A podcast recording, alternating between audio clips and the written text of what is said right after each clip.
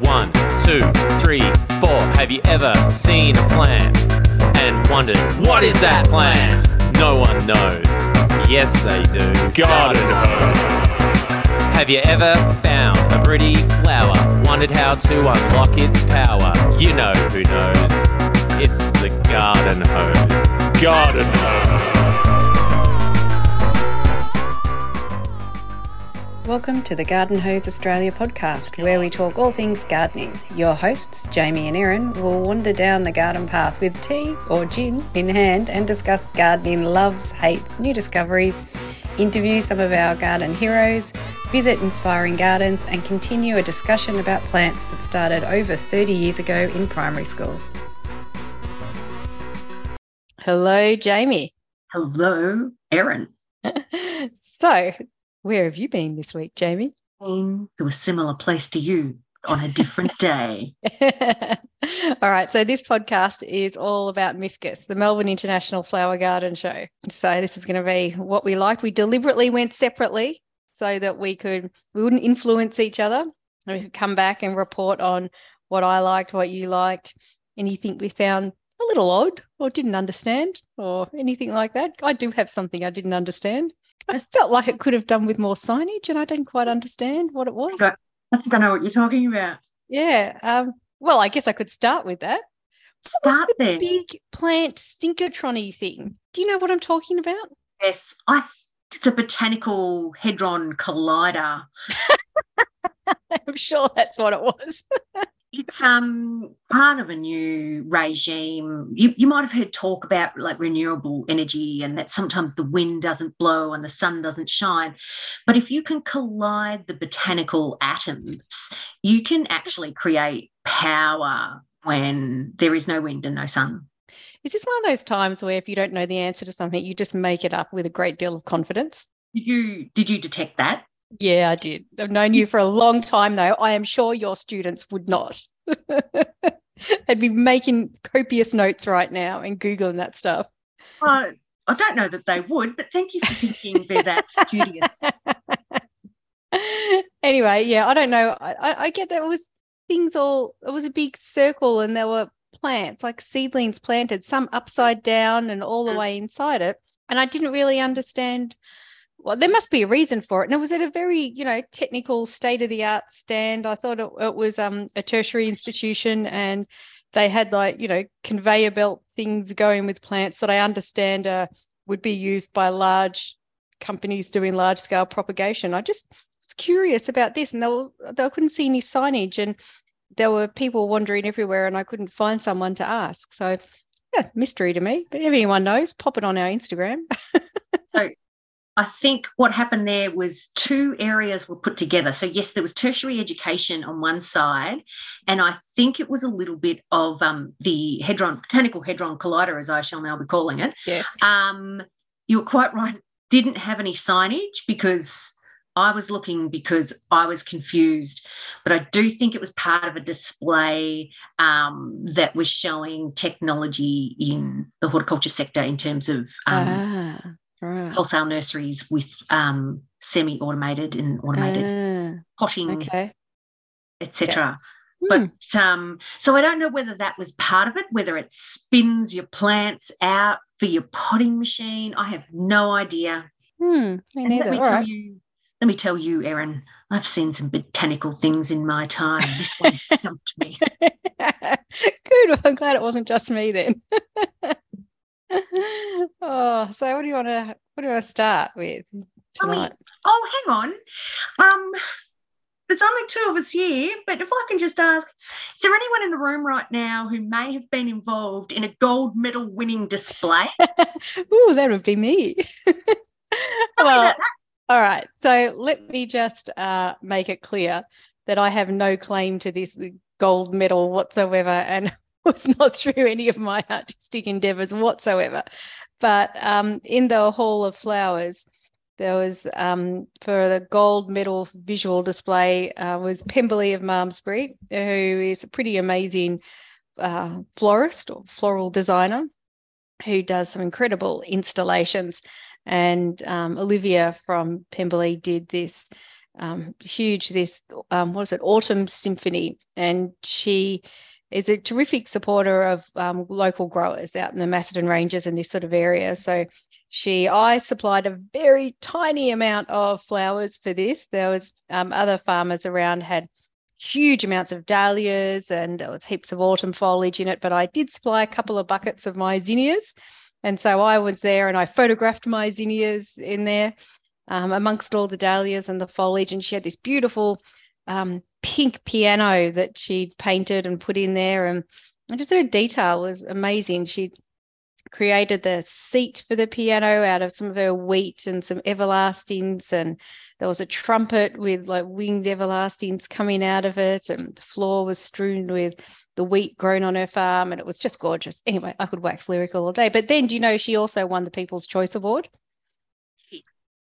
Yeah, she did really well. So, um, and I've seen it shared so many times on Instagram of so many people there just, you know, sharing it out and loving it. And so well done, Liv.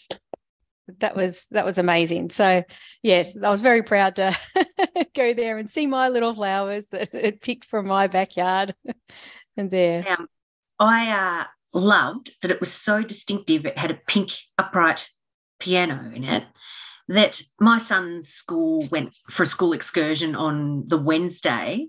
And when I asked my son and his friends, Do you remember seeing the pink piano? They're like, Yeah, it's on the pink piano. I'm like, Well, some of Erin's flowers were in there. Aww. And I was so excited that was such a distinctive stand with a pink piano that that even the primary school children, they remembered it. Oh, that's nice. I have to live Liv that. that's lovely. Um, I um I went to the flower show with my friend Sharon, whom I do apologize to because you and I may have discussed who names plants and what's with uh, Rose of Sharon. That's right. Yeah. Whoops. Oops. Sorry to all the Sharons. Sorry, sorry to all the Sharons, particularly one. Now, you know, I said I like to classify my groups of friends. So mm-hmm. Sharon and I met up at the uh, Melbourne uh, Flower and Garden Show. Oh, sorry, I forgot the international. It's very international. Um, Sharon is my skiing horticulture friend. That's her ah, classification. Oh God, that's another Venn diagram. I've been working very hard on the Eurovision and horticulture Venn diagram. I think I've just about nailed it. What it is with the Venn diagram because I am the center of my own universe, I just need to be in the middle. And it's like the center of a flower, and all my friendship groups are coming off the center circle, and they're like the petals of the flower. It's very nice. That's a very organic way mm. of describing it. Mm. Mm. That's how my friendships okay. are organic, Organic. Um, so, Sharon, knowing that I was very interested in this display with the pink piano, ran defense for me because I still, oh, I want to try and get like a photo of it, but do like a panoramic shot. I said, but there's too many people in the way. And she's like, mm. I'll walk in front, I'll clear the deck. I love it. and you know, I'll just move along slowly and you come along behind me and take your panoramic photo. While there's people being snowplowed out the way. yeah, I had trouble getting some good photos. Same thing. They were all, I mean, lovely thing that there were lots of people crowded around it. But yeah, it was very difficult to get a good shot. When you Sharon next time. Yeah, that's what I need. I needed Sharon to get in front of me. I did have a Tom with me. Normally that would do the trick. That normally it would, but I think maybe he's been very polite. And at these things, that's what usually happens because I, you know, stop and you know ooh and ah over something for a while and I take a million shots and it takes me a while to move on. And he's done with that. He doesn't like the crowds. And so he just walks off. And I was there with some people from my work as well. And um, a couple of them were quite shocked that, where, where's Tom gone? Uh, oh, I don't know. Probably just got bored with hanging around. he likes to keep moving, you know, move, move, move. None of this standing still, keep moving. And I oh, how are we going to find him? This is why I have like find my iPhone apps on our on our phones because he'll be over the other side of the Carlton Gardens by now, getting a coffee somewhere. And sure enough, he just parked himself in the still um, tent, looking at the tools. So I just thought it was um uh, it was a successful day when I steered him clear of the Noosa hat stand because my husband loves a hat And we have many, many versions of what is essentially the same hat that he buys everywhere we go. Tax deductible.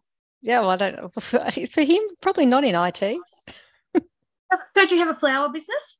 Yeah, but it's not, I think, big enough to make tax deductions on yet. Saw the Noosa hats. Sharon pointed them out to me.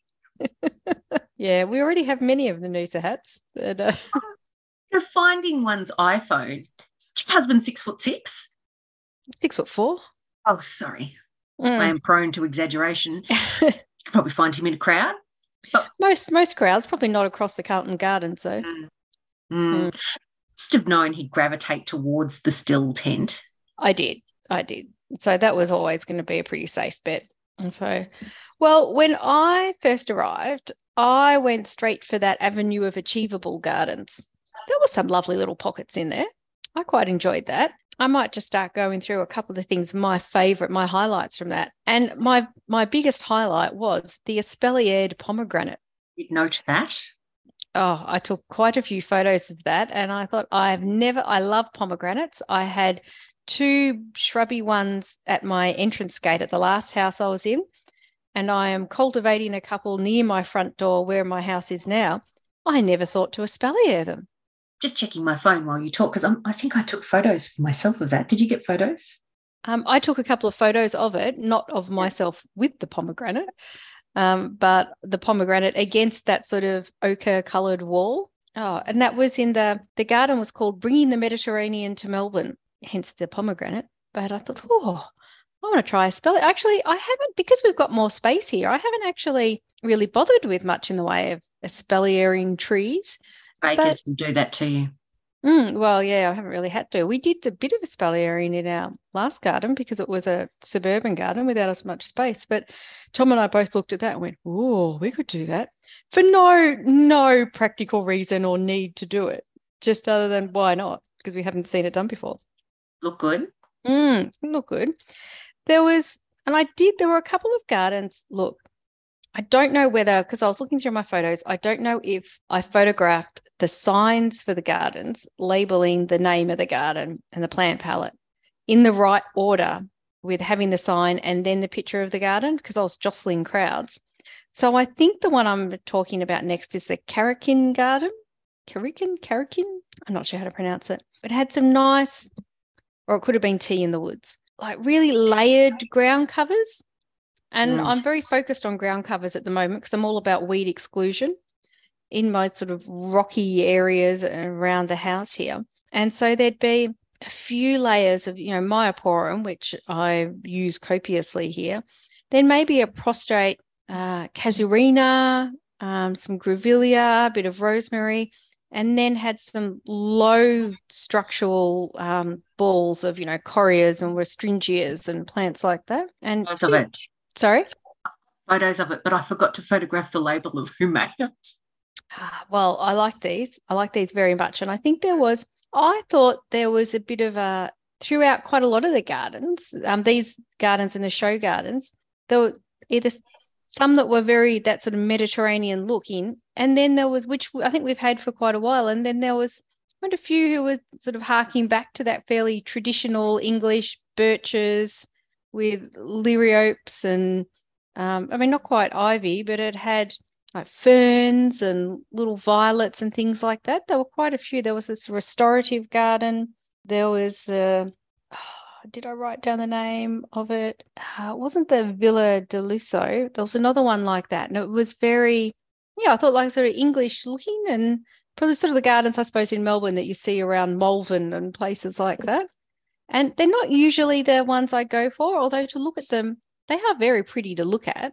They've got nothing at all that I could grow here. But um, yeah, just a limited plant palette, but lots of, you know, green and purpley things. Why are you laughing at me? Oh, problem because you can see me while we're recording. Um, I'm laughing at how much you loved it. Can't grow any of that but love the aesthetic appeal of it. I did love the aesthetic appeal, but I, I can look at it and go, would never grow that here, ever, ever, ever. But then that one that was the um, Villa de Lusso, it was that was very nice. Like that one's, you know, it had the like the swimming pool with oh my god, the beautiful tiles in that swimming pool, the really dark greeny black tiles. I don't know if I saw those. Oh, I loved them. And then it had this sort of oh, almost like pale peachy sort of uh, big pergola thing with the arches and the bench with the apricot tiles. And then in front of it, um, there was sort of lawn and what would have otherwise just been a pretty flat, dull lawn. They had these really nice textured paving elements with these really uh, textured sort of knobbly grey um, pavers, rectangular pavers set into a few sort of large rectangles, uh, rectangular sort of steppers. And they had that garden was very, I took quite a lot of close ups of, you know, that garden. I missed that one completely. Ah, oh, well, I'm probably just not describing it very well but it was because I think it was it was basically green on green on green on green, but lots of really nice lush textures in there and lots of different shapes. Oh, that was nice. I could have stood there and looked at that one for quite a long time. Mm. Tom, Tom, a couple of minutes, then he was gone. Yeah, he he just because you know you're sort of jostling with all the crowds to get in and take a photo. He just takes a one peer over people's heads and he's like, "Yeah, I'm done. I'm out of here." Yeah, you know, it's roped off. I don't want to go. Oh, I can't go in there. I don't know can I sit down there? Actually, when I we were looking for some lunch, all the tables and that were taken. And I was with a couple of people who, you know, were balancing uh, plates of food and that sort of thing. And so one of them said, Oh, come, look, there's a table over. Let's sit down. As we're sitting down, I'm looking around going, Don't think this is like part of the food court sort of table. I think this might be part of a display. She said, Well, we'll just sit here and keep eating and look like we don't know that. and then we'll leave. Very sensible. Yeah. That would have caused me great anxiety. I ate very quickly. but of course, as soon as we did it, other people came and sat down. Oh, oh you started a trend. I did. Yeah. I love it. I love it. A little um getting there, I had a little malfunction. Oh, there's buses replacing trains on part of the train line. So I thought I'll drive in to get past where the buses are replacing trains and I'll catch the hmm. train from there. Good and I had a little chat with my sister the night before. And she said, No, you'll be fine. Drive all the way in because you've got parking magic. Do you? Because we didn't have parking magic. It took us a while to get a park. Parking magic. Um, got there, saw parking underground. And I'm like, Yeah, there is it'll be full. She's like, no, you'll be fine. You've got parking magic. Because uh, I can normally find us a car spot and I can sense where it is. And I tell her if, if we're out together and I go, yep, turn left here, turn right, drive slowly. And there it is. Not for the flower and garden show. Yeah. And so I got to the thing where underground parking, it was full. Mm, and then same. did blockies and then got stuck in the wrong lane of traffic, drove for miles, called my brother in a panic because he knows the city and I and Country Bumpkin. and I'm like, oh, tell me to park. He's, oh, well, you don't want to pay for parking. I'm like, no, you listen up. I will pay whatever it costs for parking. He's sending me on these directions. He's like, so you need to go down Russell Street and then something, something Lonsdale and something, something. I'm like, what? What? He's like, where are you? And I'm like, I don't know. He's you want to? I don't know. I'm I'm near the Dallas Brooks Center. He's like, oh, you're miles away. And I'm like, I know. That's why I love you. so I found somewhere to park and I thought, oh, it'll take me about 15 or 20 minutes to walk back. And he very helpfully sent me a text saying you could catch a tram back. But what I didn't tell him at the time was Country Bumpkin over here restrained or refrained from texting back going, I don't know how to catch a tram. What, what do you mean you don't know how to catch a tram? I don't know how to catch a tram. Like stop at the tram, like walk to the tram stop and get on the tram? How do you know where it's going? Oh, okay. Yeah, good point. But they're usually at the tram stop. All right, we're, we're not even going to talk about this. this is a whole other podcast. not botanical. Let's move on. Geez, I've got my step in for the day. Ah, oh, good. Well, actually, where we parked, as um, I said, oh, look, there's parking next door at the Melbourne Museum. We'll park there. Surely everyone else is going to get the train in. Yeah, full. Everything else around there full. Backup plan full. And then, but we ended up parking not far away. It was really only a five minute walk down off um, Little Lonsdale. But um, when we drove in there, though, um, we were there were quite a few attendants. They'd staffed it up really well. They were um, all older gentlemen there, and one of them just said, "Oh, do you want to leave your keys with me?" And Tom's looked at me and said, "Do we want to leave our keys?" And I said, "Well, I feel rude saying to this like grandpa, no, because you might steal my car." Um, and so we went, "Okay, I guess so." Did, did you take the ute? Imagine if he'd just stolen the ute and you could get the insurance on it. Yeah, that look that would have been. There was a few moments of us saying, "Why didn't we bring the ute?" no, unfortunately not. we didn't bring the ute. We brought the other car. So, um, and for those, this is it's because we've had this ongoing problem with the ute that is just not going to be worth fixing anymore. to the point where um, Tom went to the parts store to buy something as a, you know a last ditch thing to try to fix it. he had a guy there working there after hearing everything that was wrong with it. He said, Have you thought about wrapping yourself in a doona, putting a crash helmet in, and driving it off the side Called Calder? Tom said, No. Tom, don't even think about that. He said, I'm not going to do that. And he said, oh, I suppose that's the safest way to do it. Ruin a perfectly good doona. well, you'd have to get a cheap one. I wouldn't take one of our ones. But um, yeah, no. So and this guy was perfectly serious that, oh, why do you think there's all these, you know, damaged parts of the fencing out the side of it? But I said to, what happens if you didn't write it off? it's a risk. It's a risk. So well, the whole thing is Captain Risky. I don't know. so anyway. Fair um, show, you say. Yeah, flower and garden show. Um, so we do love a tangent, but we ended up leaving our keys with the um, elderly gentleman in the fluoro vest. And when we came back in, it took us a while to track him down, but we finally did, and we we got the keys back, and that was all okay. But uh, yeah, so when we got there, uh, we went straight for the Achievable Gardens. But then I went for dumplings, uh, and then we went into the Hall of Flowers and looked at those sort of things. But I tell you, another little show garden thing that I really enjoyed was the Melbourne Uni uh, Woody Meadow. Did you see that? Oh, that yeah, yeah, yeah. I, I enjoyed that because when you see so many of the show gardens where they are beautiful, but it's a lot of like it's a limited palette, lots of repeat planting of the same thing over and over. It was just such a nice relief to see that that was so diverse and there was so much. You could just stand in front of it for ages and keep looking and seeing new things. I, I, enjoyed that very much. Not least of which because I went to Burnley, so I was a little bit biased. well, I think this one must be the best. Then I'm still paying off my there. no, I have paid that off now. I went with a list because I can't remember. Once I get there, bit of sensory overload, and I can't remember what I was doing there in the first place, um, except I have to find a pink piano somewhere.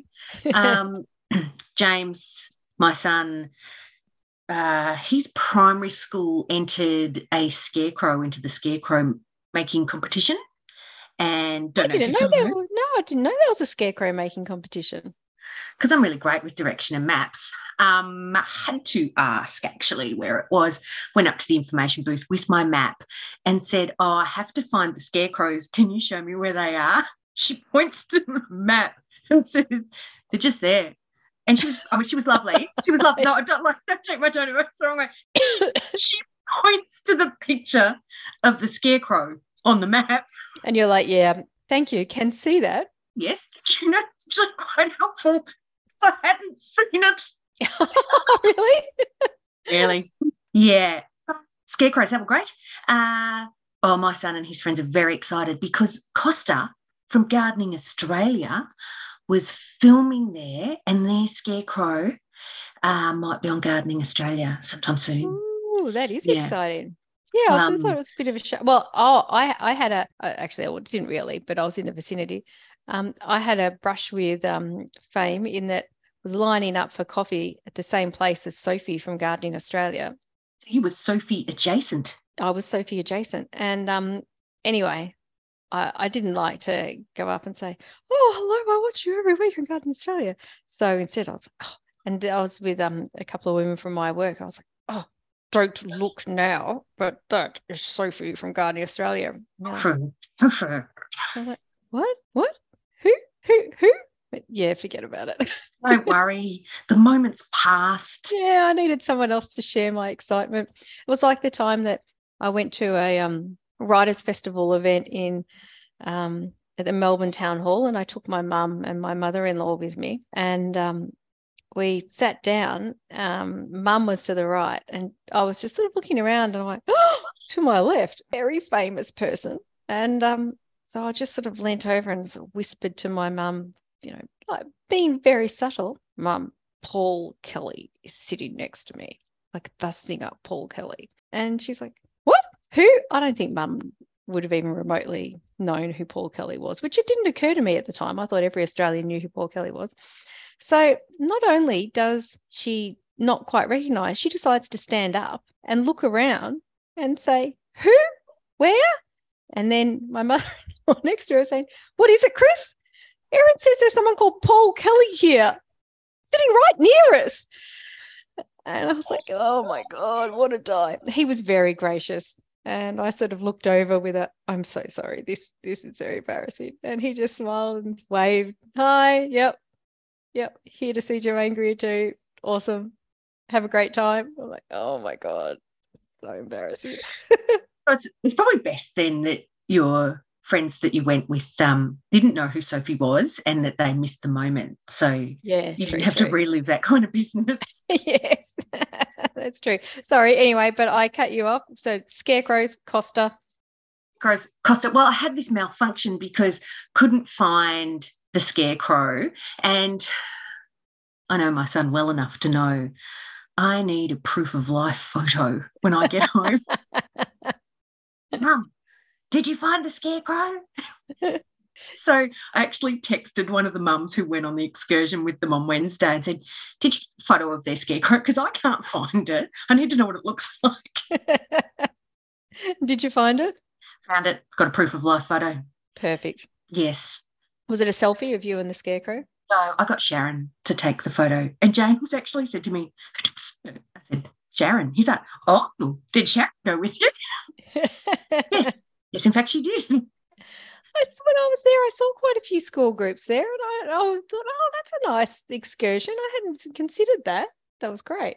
Fabulous little um, freebie. I don't know what from uh, from which exhibitor, but it was this wonderful little came in a round zip up case, and it's these two lenses that clip onto your phone. I think one's a fisheye lens and one's a macro lens. And so we've been having a good time playing with those and taking hmm. up close and personal photos of flowers and fruit. Oh, that sounds good. Yeah, it was great. Yeah. We saw Greenhip while we were there, Erin.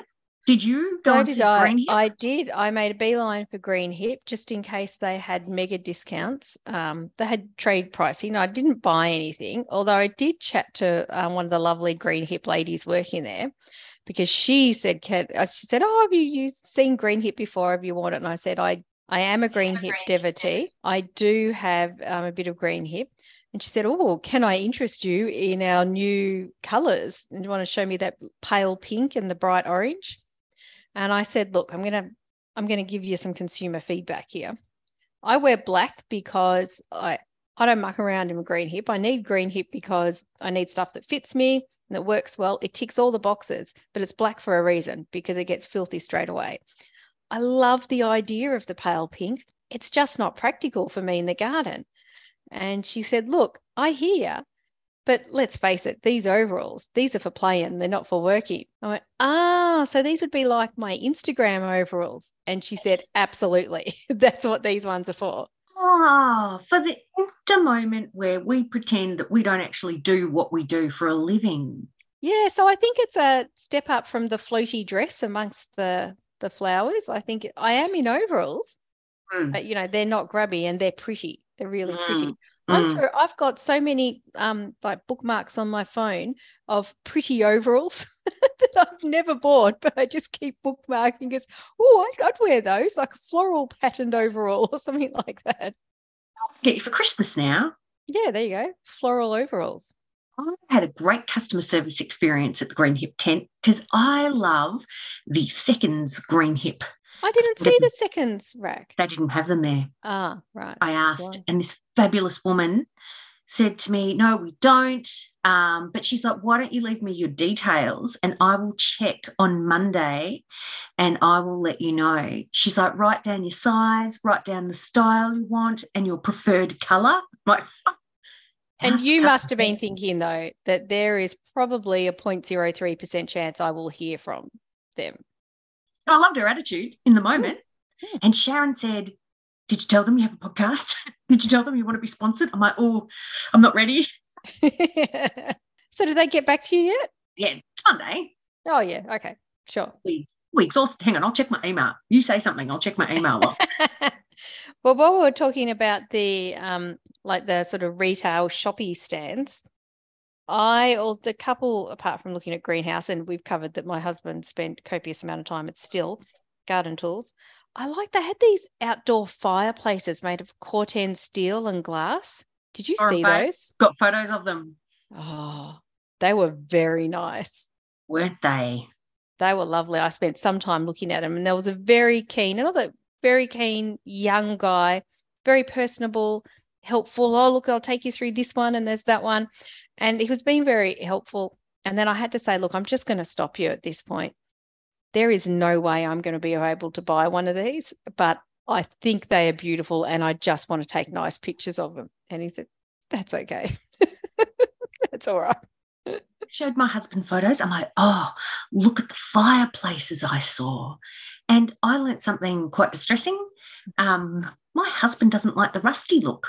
Oh, really? Yeah.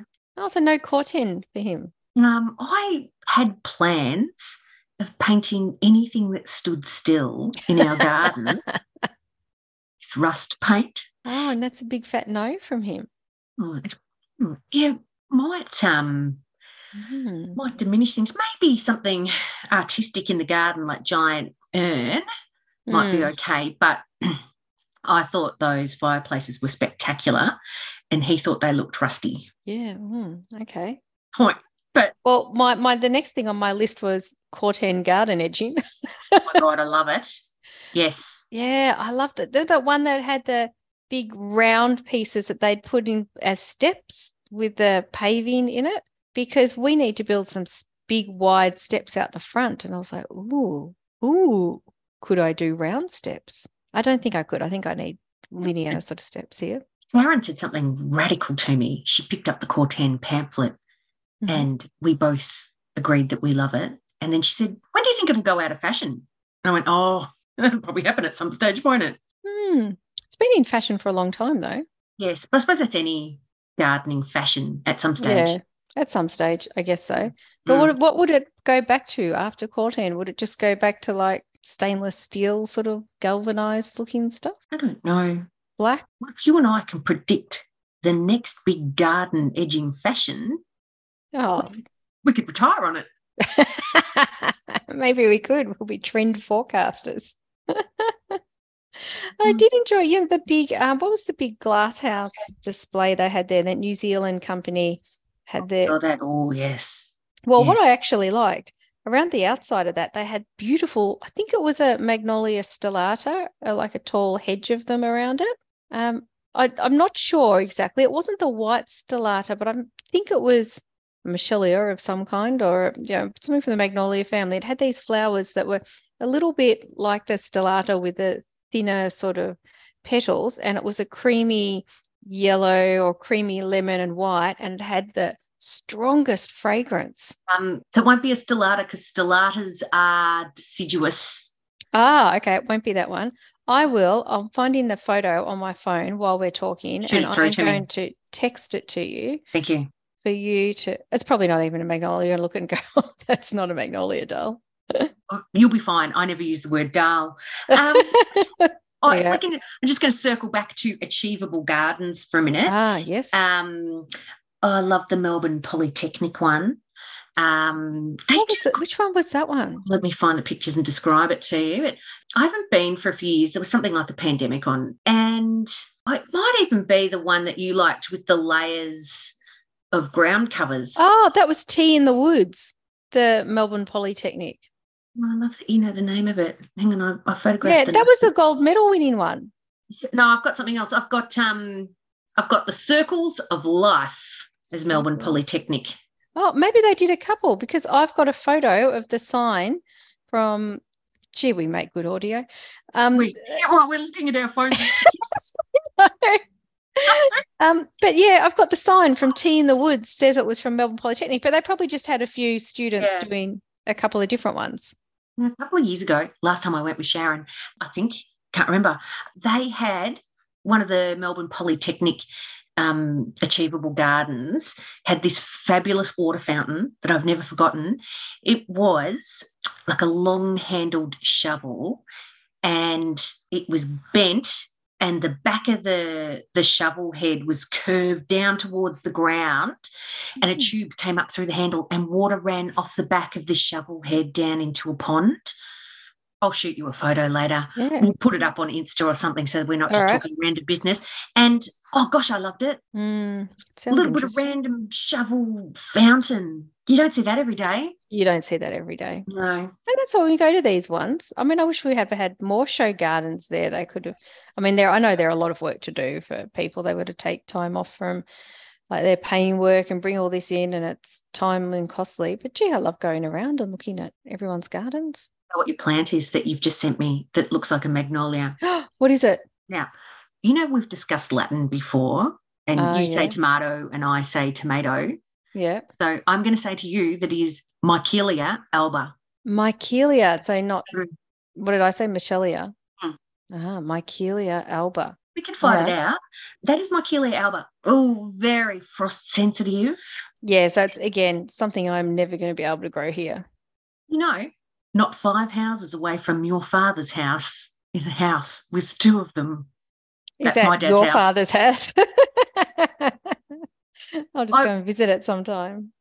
Um, I bought my mum two of them um, off you know, Ron uh, Bokel, who grows the tree peonies. Oh yeah.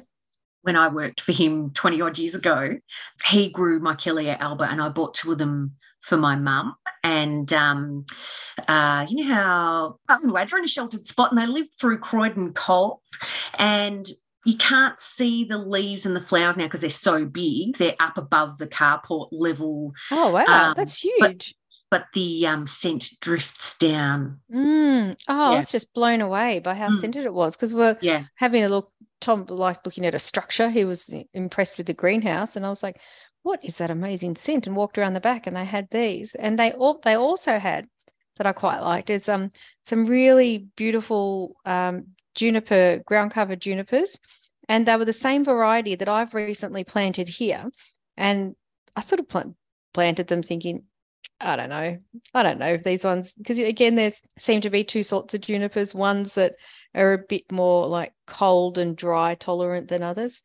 Um, I've had mixed success, but these ones they've turned out really well, and they're doing really well growing on this sort of rocky ledge here. But they look um they look sort of soft and ferny. But they're doing very well anyway. They had a very nice installation of those um, around the greenhouses as well. Did that validate you in your juniperness? It did. Mm. It did very much so. You start thinking about gin? Yes, well, then um, we were talking about the junipers quite a bit because we found one other one that's doing quite well here, and then we were spent the next day or two. Tom and I kept coming back to we should try more. There's a lot of different junipers. We should try more of them. And then we got the most recent Diggers catalogue, and they had slow berries in there. Now I don't know if they have anything to do with juniper, but I just saw slow and thought slow gin. So yeah, I think the world's just telling us we need to get our own still. Oh yes, I think that's that's quite clear. Yeah, I think it is. Imagine that. I think maybe that's a retirement plan. I don't. I don't have time for another project. Oh love, you so don't have time for No. a still right now. I don't have Um, Did you buy any plants while you were there? Uh, I did not buy any plants. Um, I'd sort of had a look around and I was thinking, oh, you know, once you start buying plants wholesale, it's a little bit hard to pay retail. Although I did, um, a couple of days later, I had to go out and get a few things for um, the garden. I was getting things like, oh, I needed a new watering can and I needed some more Seamungus and um, populate, you know, that Neutrog populate to add more beneficial Oh, I don't know. I. I know Ah. Seamungus. Love Seamungus. Yeah, I love sea That's- mungus. That's a stinky little fertilizer, isn't it? It is, but um, yeah. So I was buying a few bits and pieces like that, and then I came across a little fern that I had to have, and because I, I saw a lot of ferns. uh, There was a few indoor plant people there. And I saw a lot and I thought, no, don't buy any more. Stop buying. You don't need any more indoor plants. Don't do it. But I couldn't stop thinking about it. So when I went out just to buy fertilizer and stuff, I picked myself up a little fern. couldn't help myself. But I did see there were, um, I wrote down three things that I saw at um, a few of the plant stands. And that, these are all well, on the indoor plant side of things. One of them was a philodendron that I hadn't seen before. And it was, now, look, again, we need the Latinist for this. It was um, Billy, Billy T. Are you looking like you're going to be able to pronounce it? I was going to say, or Emily. Or Emily, yeah. Mm. Philodendron biliat, biliatiae, biliati. Um, and it had these really long, long, sort of arrow shaped leaves. Um, and you know, glossy in the way that philodendrons are. And I just kept coming back to it and looking at it and going away and coming back and looking at it. And it was just so, so stunning. Um, it was quite expensive. So I think that maybe maybe it, it is hard to propagate or something like that. And I saw a type of asplenium that I hadn't seen before. It was the lasagna fern. So with the big, you know, the sheath-like sort of leaves that aspleniums have, only it was all like crinkled, like, you know, those curly lasagna sheets. And so I thought that was quite a funny one. It looked quite good. And And, and Emily could hook you up. she, uh, that's all right. She's um, grows a few aspleniums, isn't she? Now, I did see a few alocasias and the colocasias, and they were all the indoor ones. Now, I had them growing outdoors at Oakley, and they were growing really well. And they even flowered every year, and they were beautifully scented with the flowers. They were growing under my magnolia tree there. And I've never grown them inside. I suppose because I grew them outside there in my head, they're not an indoor one. They need more light than that. But have you grown any alocasias indoors before? Now is the time to confess to you. I'm not very good at indoor plants. Why is that? Um, my mate Janine, she grows a ripper indoor plant because she has this stuff that I don't have called light Ah, okay. Yeah. And aspect. And Yeah. oh my God, you should see she's got some ripper begonia rex indoors. You're going to manage to find a way, I reckon, every podcast to bring us back to A, toilets and B, begonias. Much. Um, oh, did you use the toilets? I did use the toilets Yeah. twice. Mm, Mm. mm. Um, to didn't- report? No, well, I didn't take any photos because they were pretty standard issue portaloos. Um, you know, not bad, not great, just just were Middle, middle of the road Portaloo. middle of the road. Yeah, middle Yeah. of the road portaloo. I'll take middle of the road Portaloo any day over over bad Portaloo. Oh yeah, you don't want a bad portaloo. They they didn't smell. No, they didn't smell. No, they Mm. were all right. Um, there were a few by the second time I went to the toilet. There were a few that didn't have toilet paper left. Well, I deliberately dehydrated myself so that I didn't have to go back. but I did find I had a headache afternoon and evening and went to bed at 7:30 p.m. But is dehydrating yourself just a classic teacher move because you can't sort of leave your class to go to the toilet during the day? Oh, please. I'm teaching the youth of Australia they need to be babysat constantly. Maybe that's only primary school teachers. Uh, yeah, my and the great thing is there's a toilet right outside my classroom, and there's only two toilets on site. There's no staff toilets, so I actually have to urinate strategically. So sometimes class time is the best time to urinate because otherwise you've got to battle with teenage boys to get to the toilet, and I Oh, don't yeah. want to. No, I would to. not want to do that. No. So sometimes you have to go. It's one minute to break time, and you just nick out your own door walk the three meters to the toilet and get there Mm, before break time. fair enough. Wait, we've sidetracked. So you saw some oh, plants. You were saying I'm not very good at them. I don't have enough light. I'm not the person to ask. Sorry. Mm, maybe I need to Mm. ask Janine or Emily about alocasia inside. But did you buy any plants? Um, I bought um some hellebores from Post Office Farm. Uh, did they're quite near me, Post Office Farm, um, and I Mm. haven't done a, a lash out on those yet because I want to don't want to buy them until I get my rather euphemistically named woodland garden going with some tree cover for them. But uh, I haven't been very. I think I feel that I may have wasted a lot of money on buying bare root trees this year. that have mainly been eaten by kangaroos. Oh, that's disappointing. Yeah, so uh, I'm not. I can't focus on that this winter. I've got too many other things to do. But maybe next year I'll have to relook at that and do some more serious fencing around it.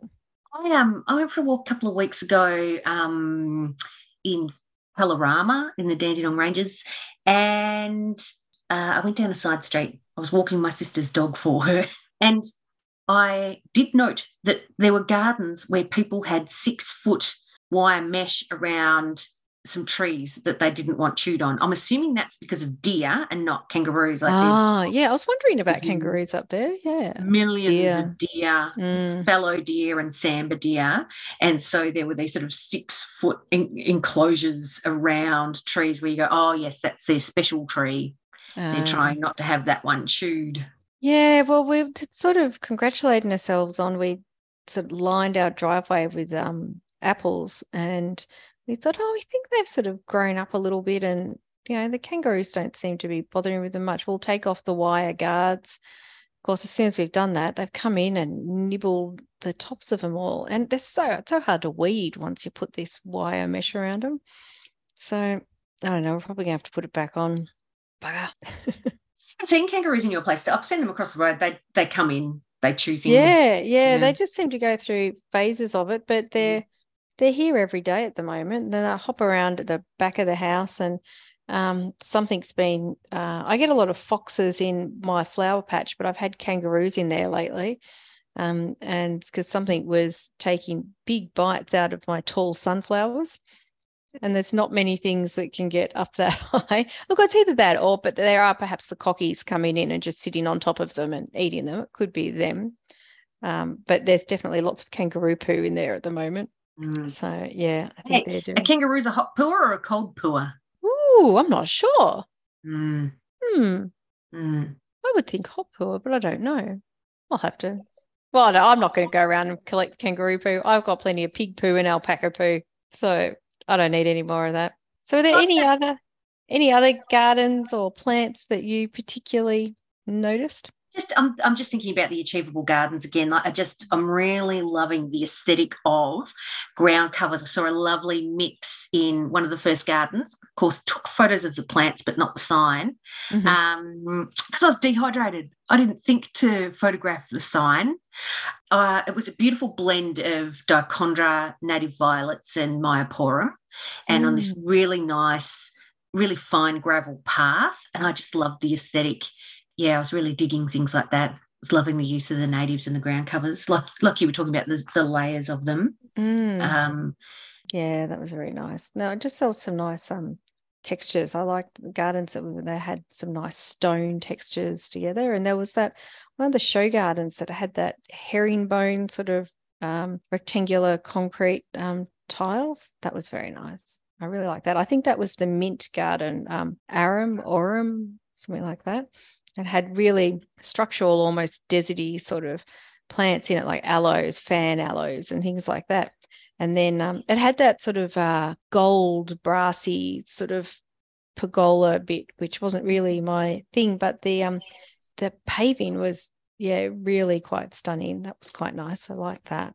in the, in the indoors of the exhibition buildings near your pink piano did you see um the collector's corner uh, I did. display? I did. I Have you, s- ever, have you ever been there Oh, yeah, because that was quite close to us when we lived at Oakley. It wasn't very far. We used to go there quite a bit because when the kids were little, because they had all those big dinosaurs out the front, they used to love that. And the kids loved that collector's corner because of all the weird, freaky plants. And I just thought, oh, if the kids were here, particularly Hugo, he just would have gone mad for that display of all the weird cacti that were there and like the the air plants and that sort of thing. But it's funny, I noticed that there were like around me as I was standing there looking at it, there were like really extreme reactions to it. There were some people looking at it going, Oh, that's amazing. Look at this. Look at those crazy plants there. And there were a couple of people that I was with actually there who one of them just look, went up and went, Look at that. That's amazing. I've never seen a plant like that. And immediately after, someone else I was with looked up and went, Oh my God, that's awful. that doesn't even look botanical. uh, from what I heard, like the primary school kids were loving the collector corner stand. Yeah. They were loving the amethyst rocks. on display there and um, or amethyst crystals, but they they're huge. They're inside the rock still. Mm. Um, I heard that was a bit of a hit with the kids. yeah, I imagine it would have been. Um, there was a in that um, hall of flowers. There was a some nice, really dark, dark purple um, rhod- uh, not rhododendrons, um, hydrangeas, right, combined with some hot pink ones. Made me think again. I need some more deeper colours of my hydrangeas. I've had a I've had a lovely little bit of hydrangea propagation success. Ooh, We- tell me. I took lots of photos for us to put onto Insta, but I'm waiting till I see you or in a week or so Hmm. and we'll get together and then I'm thinking we just spam Insta with Yeah. propagation photos. Um, but uh, oh, so you know, we we put up one. I think one of the first photos that went up on our Instagram was hydrangea quercifolia, and it's the double form. I think it's called snowflake, and we have a photo of it, the flower head with my foot next to it for scale. Yes, that enormous, enormous one. um, yeah, I put in quite a few cuttings of that, and and quite a few of those have got roots. So I'm very happy with that. Oh, well done. And I picked some stems of this really lovely form of um, hydrangea macrophylla. It's a it's a white one, but it's it's fabulous. And in winter, it's um, often still flowering and just has these immature flower heads. They just look like pom poms on the top of bare sticks Oh, beautiful. and I've got a fantastic variegated form that um, I got from Emily years ago. That's growing nicely, and my hydrangea paniculatas appear to have roots. Mm. And I thought I was going to lose the whole lot because the pump failed. We had three days without water, and I'm like, well, there goes all my prop. And so I was pretty excited. I went into work yesterday to to check them out and get prepared for the week and uh, thought, oh, I'll just have a quick look at the hydrangea propagation while I'm here, and to see it uh, not only not dead but having roots. Gosh, I was happy. Mm, that would be very satisfying. I hope Mhm. that some m- mine take off okay. Mm. They're all right. Should I be cutting back my like dead head hydrangeas now? necessarily, unless unless you're going, oh, they're ugly, and I don't like that there. no, I just didn't know whether I should be doing it to, you know, help their growth or anything. No, uh, generally, I just prune in winter and just prune back to, if you can, a set of double buds. So Okay. you've got two nicely formed buds sort of, of equal size on either side of the stem um, because that's where the flowers come from. Okay, all right, that's good. Sometimes, that. sometimes they, they won't be there. Sometimes you have to cut back to a single bud, but you might get a nice stem that grows out of that, even if you don't get a flower. And hopefully, off that stem, you get a set of double buds for the following year. Well, the other thing that I uh, had delivered this week was um, a lot of plants from Proteaflora. saw your photo of that. That looked like a lot of plants. It was because when I first looked at it, I went, "Oh, yeah, that's that's not too many." But then um, that's because the ones at the front were in the larger pot size. But then when I went through it, I realized the rest were all in very small tubes. And I sort of looked at it and went, "Oh my god, I now need to find somewhere to put all of these." So what I'm thinking is that I'm just looking at it on my phone how many there are. There's a lot. I did buy some like 20 centimeter pots that I could bump some of them up into and try to just keep them over winter in that um, and plant them out in spring. Because here, I know that, you know, autumn's a good time to plant out a lot of these things, but it's pretty harsh winter for these little ones to go out in. So, so I'm thinking I might try to keep them in containers over winter. What do you reckon?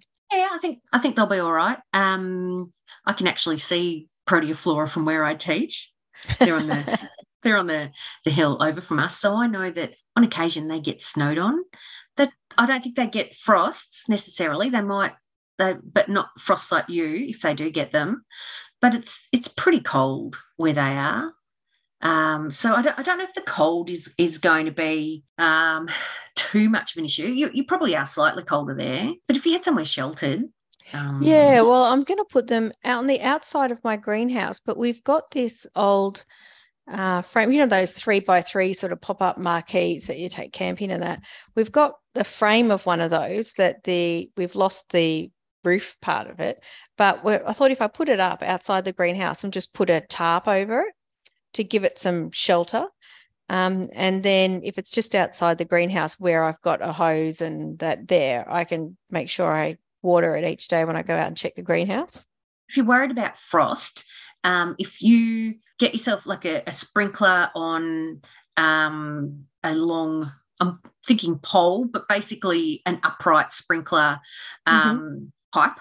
Oh, Yep. oh, I've lost the words. Um, and have it set to a timer. Um, if you can water before the sun hits your plants, that's one way of dealing with frost, and it will Mm. um, stop your frost damage. So if you were worried about your proteas, it's um it's then trying to find a happy medium between don't overwater them because they don't need it, Mm. and um, if they're frost sensitive, washing the frost off so it doesn't damage them. Well, thank you. That is good advice. And the ones, because I've got a mix, I've got some proteas, I've got some king proteas and some other proteas, and I've got the waratahs, and waratahs are pretty hardy here. But then I've got the blushing brides, the you know, ceru- Serruria or whatever you call them. And I think they might be the most sensitive out of the whole bunch of those. Um, I've got something to tell you. What? I killed I killed mine. I had three. I killed two of them. They were looking. I pruned them. I Oh. thought that's what you do. I didn't read up on them. I just Well, I'm, pruned them. I'm planning to take, you know, cut flowers from them. So I bloody hope that's all right. Mine, mine were only like a year or two old, um, like or a year or two in the ground, but they were looking spectacular. And I'm like, oh well, I'm very good at this, aren't I? I'll just give them a little prune for shape. Uh, I bloody killed them. Very disappointed. Well, Um, I've just, I've got to find somewhere, and this is the other reason I'm putting, keeping all these in containers. It's um because I haven't really prepared any beds or planting holes or anything from them, and I don't want to put them in somewhere and half-ass it and have spent all this money and you know then they die. So I've sort of I've earmarked a spot for most of them. Just just haven't got to it yet. I'd, and if I could have a winter of tarping that area over to try to kill off weeds um, for the next five months or so, I think they'd stand a much better chance. oh well, winter's coming. Yeah, winter is com- winter is coming. Tarps out. Yeah, get your, get your tarps out. That's what I'll be doing. So yeah. Oh well, I think I've got to the end of all of my um MIFGUS uh descriptions of everything I saw. I've certainly got more photos that I can share. Well, I've, I've got one more thing to discuss with you. So, Oh, y- yes. you know, maybe this isn't MIFGUS related. That's all right. It's MIFGUS adjacent. I love things being adjacent. So, you know, I had to Tangential? Oh, thank you. Yes, let's go with that. Mm. Um, I had to apologise to Sharon about Oh, our yes. discussion of Rose of Sharon. She took it all very well. Um, she hadn't heard that episode yet. Um, so I got a preemptive apology in. Uh, but made me think, you know, I've got some dahlias in my driveway for you, some seedlings, they're unnamed. You know, Mhm. there's a really nice white one. we could name it. Oh, are we going to call it Sharon? No, I've got a Oh. better name for it. What? Narelle. Oh, shut up. Hey, I haven't handed over that seedling yet. It's in my driveway. I can I can still name it before it leaves the property. Uh, we should Dahlia e- Narelle. Narelle. We should explain that this is because my middle name, my much hated middle name, is Narelle. Thank you. Now everyone else knows that. And so it's um I've just always thought it was a very, very ochre name. And uh look, my my father decided that it that was what it had to be because if he couldn't have his first choice of me being called Shelley Michelle, then we at least had to have Narelle as a middle name. Sorry, could you say could you say his first preference again, please? Shelley Michelle. Is that for real? That's for reals. I love your dad. And look, if I was a boy, because my maiden name was Bird, if I was a boy, he was going to call me Barry Bird. Does that not sound like a footballer from the 70s? Barry Bird. Dad should name things for Australia. Do you did you want to name some of the Dahlia seedlings? Oh, he'd love that. Have a chat to him. But that white one, it's got Narelle written all Got over it. Narelle written all over it. Yeah, okay. I'm Actually thinking Shelley Michelle. now. Oh, yes. Oh, Jamie. oh, Shelley Michelle. Shelley Michelle. That's got such a ring to it. doesn't it? Your dad never got his first preference. Why don't we be the people that give him the first preference? Yeah, Shelley Michelle. And then we can take a cutting of that and gift it to him and say, This is Shelley Michelle. Oh, another one there we could call Barry Bird. oh, yeah. Do plants ever get named boy names? They're always women's names, aren't they? I don't think um there's a camellia called Bob Hope. Oh, there you go. Yeah. Yeah, I think flowers are very gendered, aren't they? You always Yes. consider them as ladies. Hmm, didn't think about that before. There are naming conventions. So, you know, I can't name any of those dahlia seedlings after myself. That would be considered rude. But there is, Oh. yes, one one shouldn't name one's botanical discoveries after Yeah. oneself. Yeah. Um, so that could also be why they're gendered. It might be male plant breeders. Um, Ah, okay. But what about the Banksia? That's after Joseph Banks, isn't it? don't even get me started on the history of that. Um, let's brush up on that and get radical in the next episode. All right. Maybe we need to get a plant nomenclature uh, expert on here to talk about. Should. Hmm. All right. Banksia chat, he's been skiving off forever. And geez, he's done well with this whole myth about what he did botanically Oh, on this really? continent. Oh, yes. Oh, that sounds very controversial, Jamie. Well, um, yeah, it's well, you know me. Love a bit of controversy. Let's uh, let's focus on Shelley Michelle and Barry Bird and um, get that job done. Right. Um, I'll Sounds let good. you choose which one you would like to call Barry Bird, but Shelley Michelle's right. been dibsed. She's the white one. All right. Okay. Mm-hmm. I'm good with that. Prefer that to Narelle. Lovely. All right. Well, Erin Narelle, Thank you. it's been delightful. Has been delightful. Now I'm thinking in another week, we or just over another week, we are actually going to be face to face. So we might be able to record our first ever podcast podcast episode face to face. Drink champagne while we do that. Oh, I think we should. Then we could be looking at the one phone with botanical photos on it Oh, while yes. we podcast. Yes, that could that could be um make for a much more cohesive podcast. That'll be exciting for the listener. Maybe we can um, talk through the uh, splendor of uh, of the local, uh, what do we say, the botanical flora, the place that we're staying at. Mm. Mm. I'll find someone. I know someone. All right, cool. I'll, I'll hook us up. Excellent. All right, lovely. All right, see you next week. Next week. All right, bye. Bye. Just a note on our very catchy garden hose tunes. We have our original music composed and produced by Martini Toothpick. Martini Toothpick are Dan Zielinski and Mika Coleman. We would like to acknowledge the traditional owners of the land on which we reside and recognise their continuing connection to lands, waters, and communities, and recognise that their wisdom and knowledge has been passed on for thousands of years.